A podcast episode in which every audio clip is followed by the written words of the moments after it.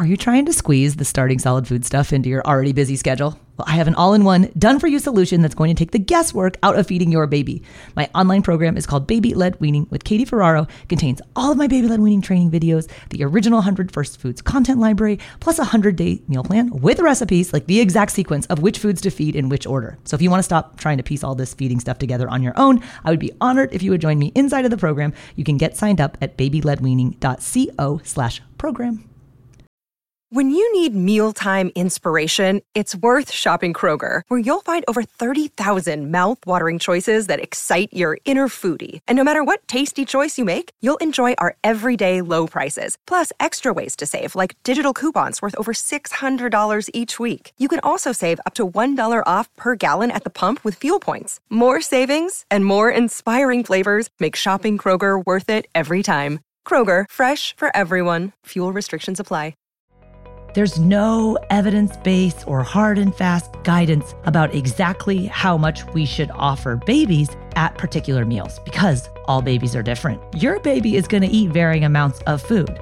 Hey there, I'm Katie Ferraro, registered dietitian, college nutrition professor, and mom of seven specializing in baby led weaning. Here on the Baby Led Weaning Made Easy podcast, I help you strip out all of the noise and nonsense about feeding leaving you with the confidence and knowledge you need to give your baby a safe start to solid foods using baby led weaning.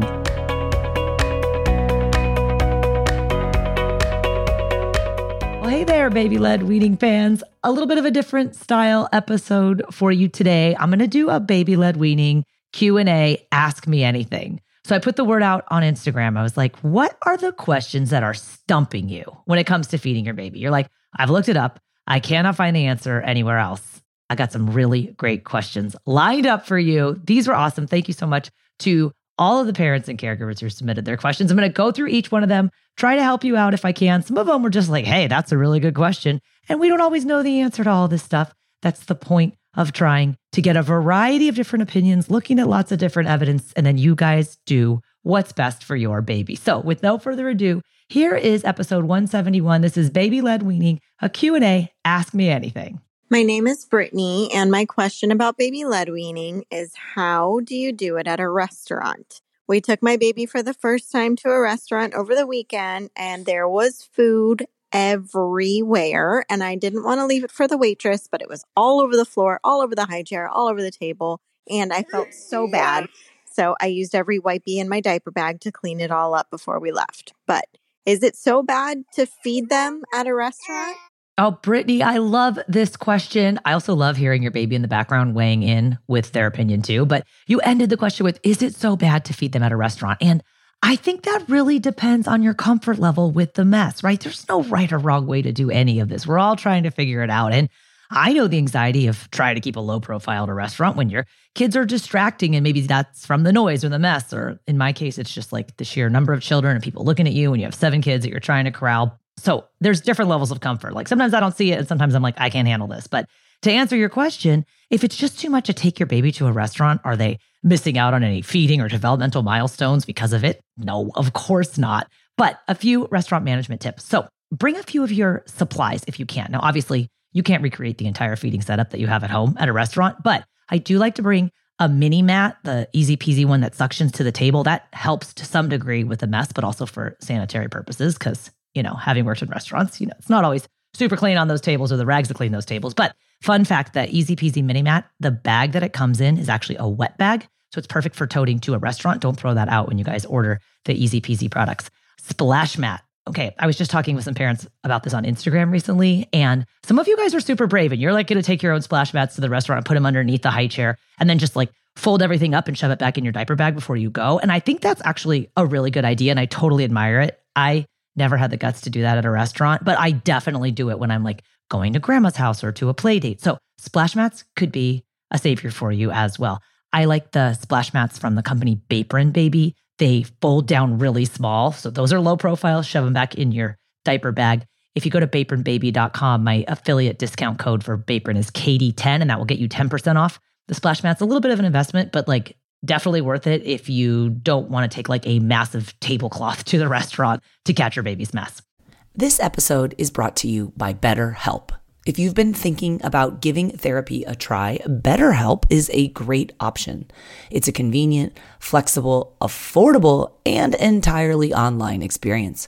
All you do is just fill out a brief questionnaire to get matched with a licensed therapist, and you can also switch therapists at any time for no additional charge. I used to think therapy was just for people who have experienced major trauma but therapy can help you be at your best no matter what you're going through. So, whether it's to learn new positive coping skills, set more realistic boundaries, or just show up as a better version of yourself, BetterHelp is here to help.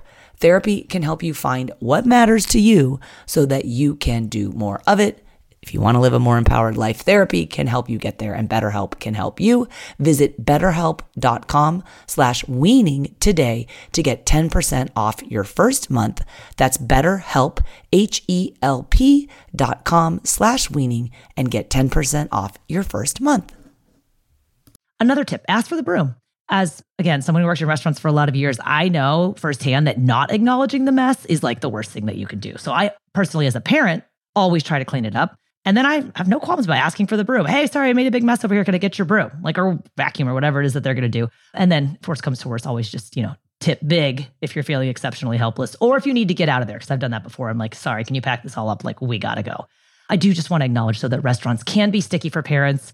But also, I just sometimes feel so bad when I see a baby sitting in the high chair and they're not being allowed to eat. Like they're clearly six months of age. They're like grabbing for the food and they so desperately want to participate in the meal. So, again, you got to make the call that's best for your family. And some families are like, hey, we're just not ready for restaurants. And some are like, hey, I'm just going to deal with it and figure it out. So, keep us posted on how it's going, Brittany. Props to you for going out to the restaurants. Can you start before six months? And what can you give them before then? My baby is four and a half months old and she has not had any food yet, but I do plan to start that in the next couple of weeks. Thanks. Hi, Maggie. I am so excited that you are excited to start solid foods. Your baby's four and a half months of age. And I know why you asked this question because, like, you see stuff out there. Maybe your doctor's telling you, hey, go ahead and start solid foods.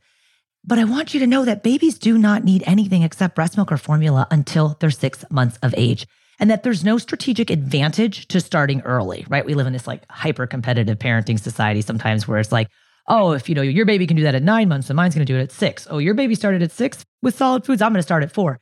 It actually can be dangerous to start solid foods before your baby's ready. And as you get closer to six months, your baby will start to exhibit what I personally think is the most important sign of readiness to feed, and that's the ability for baby to sit relatively unassisted. That's so important for facilitating a safe swallow. It's key in preventing choking. That's why we really have to wait until your baby is ready. But I get it. You're chomping at the bit. You want your baby to be involved at mealtime.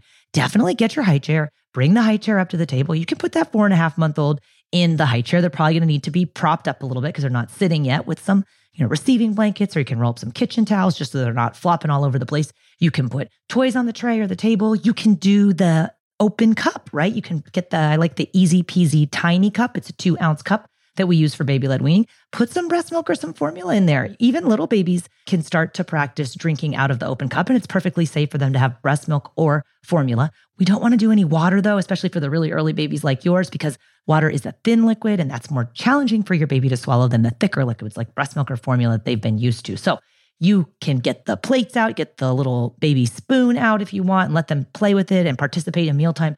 But I would hold off on anything except breast milk or formula until six months of age. If you guys are working with premature babies, we want to wait until the baby is six months adjusted age. And if you started purees really early before six months of age and you're like, ah, I maybe started too early and now I need to pump the brakes, like, what do I do? I have a separate episode all about this. It's episode 109. It's called I Started Purees Too Early. Should I stop before switching to baby led weaning? If you go to blwpodcast.com slash 109, you can hear that. And then for the premature parents who are like, hold up, what's she talking about? Adjusted age? I've got an episode that's all about how premature babies can succeed with baby led weaning. And that's episode 158. So head to blwpodcast.com slash 158 and you can listen to that. So thank you for the question, Maggie, and can't wait to see you get started when your baby's ready. Hi, Katie. I have not been able to find a good, consistent source of serving sizes for babies under one. So my baby is 10 and a half months old and I just need help figuring out how much to serve her at one meal. So let me know. And if you could talk about that, that would be great. Thank you so much for all you do. Tony, I love this question. And you're not alone. The reason why you can't find a consistent source of serving sizes for how much babies should eat less than 12 months of age is because it doesn't exist. There's no evidence base or hard and fast guidance about exactly how much we should offer babies at particular meals because all babies are different. Okay. Your baby is different from my baby, is different from someone else's baby, but also your baby is going to eat varying amounts of food, even within the same day or from day to day. And if we say, oh, you have to offer the baby this much, or baby should be eating that much, all it does is set us up for failure. So I like the idea of trusting your gut because you know your baby best. Now, there are some general guidelines. Okay. You'll never catch me being like, oh, two ounces of a nut butter or four ounces of a fruit and vegetable, and you need to have a half a cup of starch. No, we want to see babies get a variety of foods and flavors and tastes and textures. Some days they're going to eat everything you offer, some days they're going to eat less.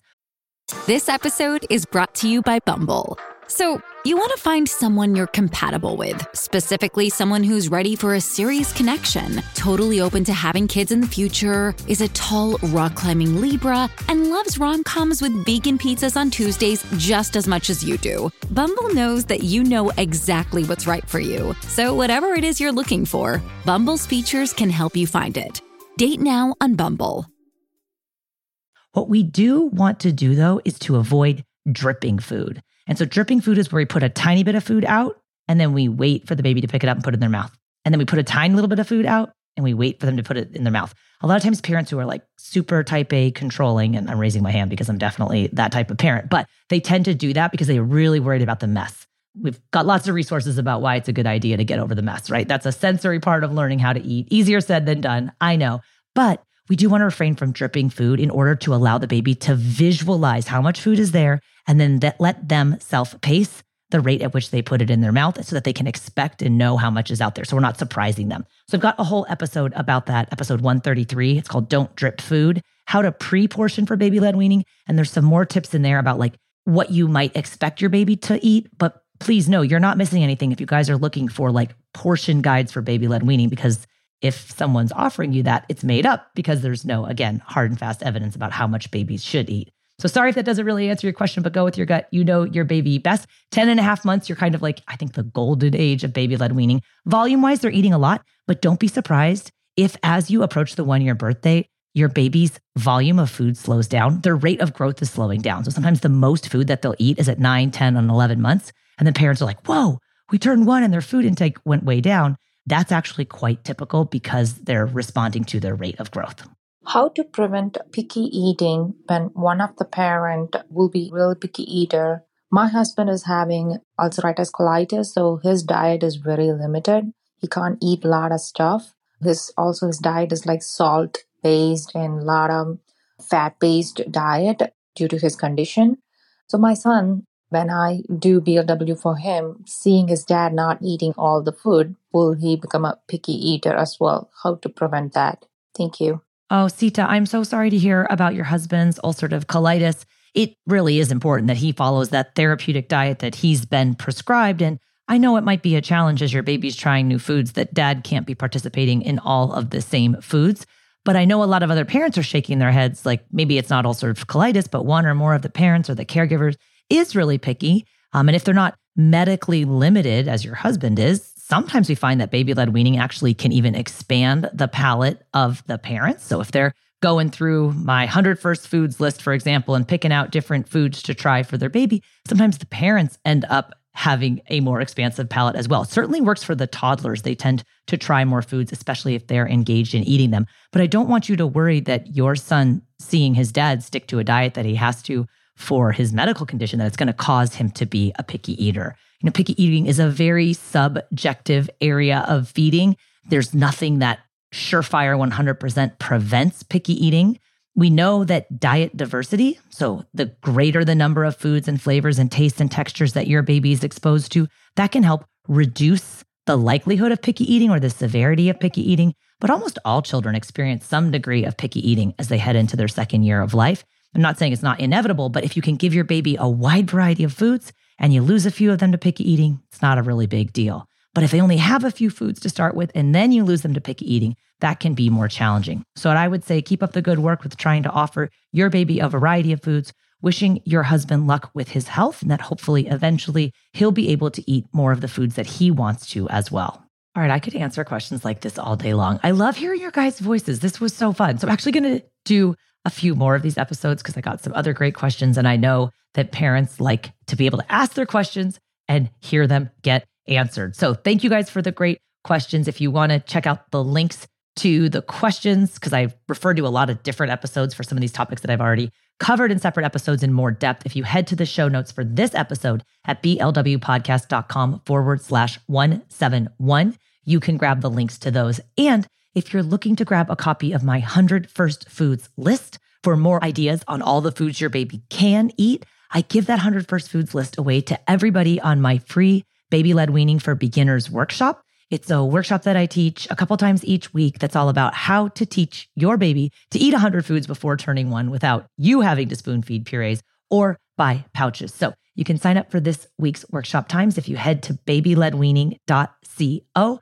I also do a Q&A at the end of those workshops. I try to make a point to answer every single question. If I can't get to them on the workshop, I'll respond to you by email. So if you submitted a question and you didn't hear it answered, come check out the workshop if you want more Q&A there as well. So thanks again for listening, you guys. The workshop sign up page, one more time, is babyledweaning.co. And I'll see you on the next podcast episode. And we'll be doing some more Q&A, ask me anything, because I really love this format. And thanks again for all your great questions.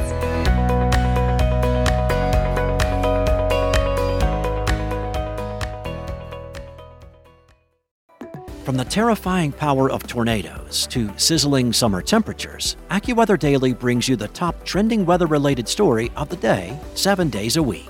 You can learn a lot in just a few minutes with stories about impending hurricanes, winter storms, or even what not to miss in the night sky. So listen and subscribe to AccuWeather Daily wherever you get your podcasts. That's AccuWeather Daily wherever you get your podcasts.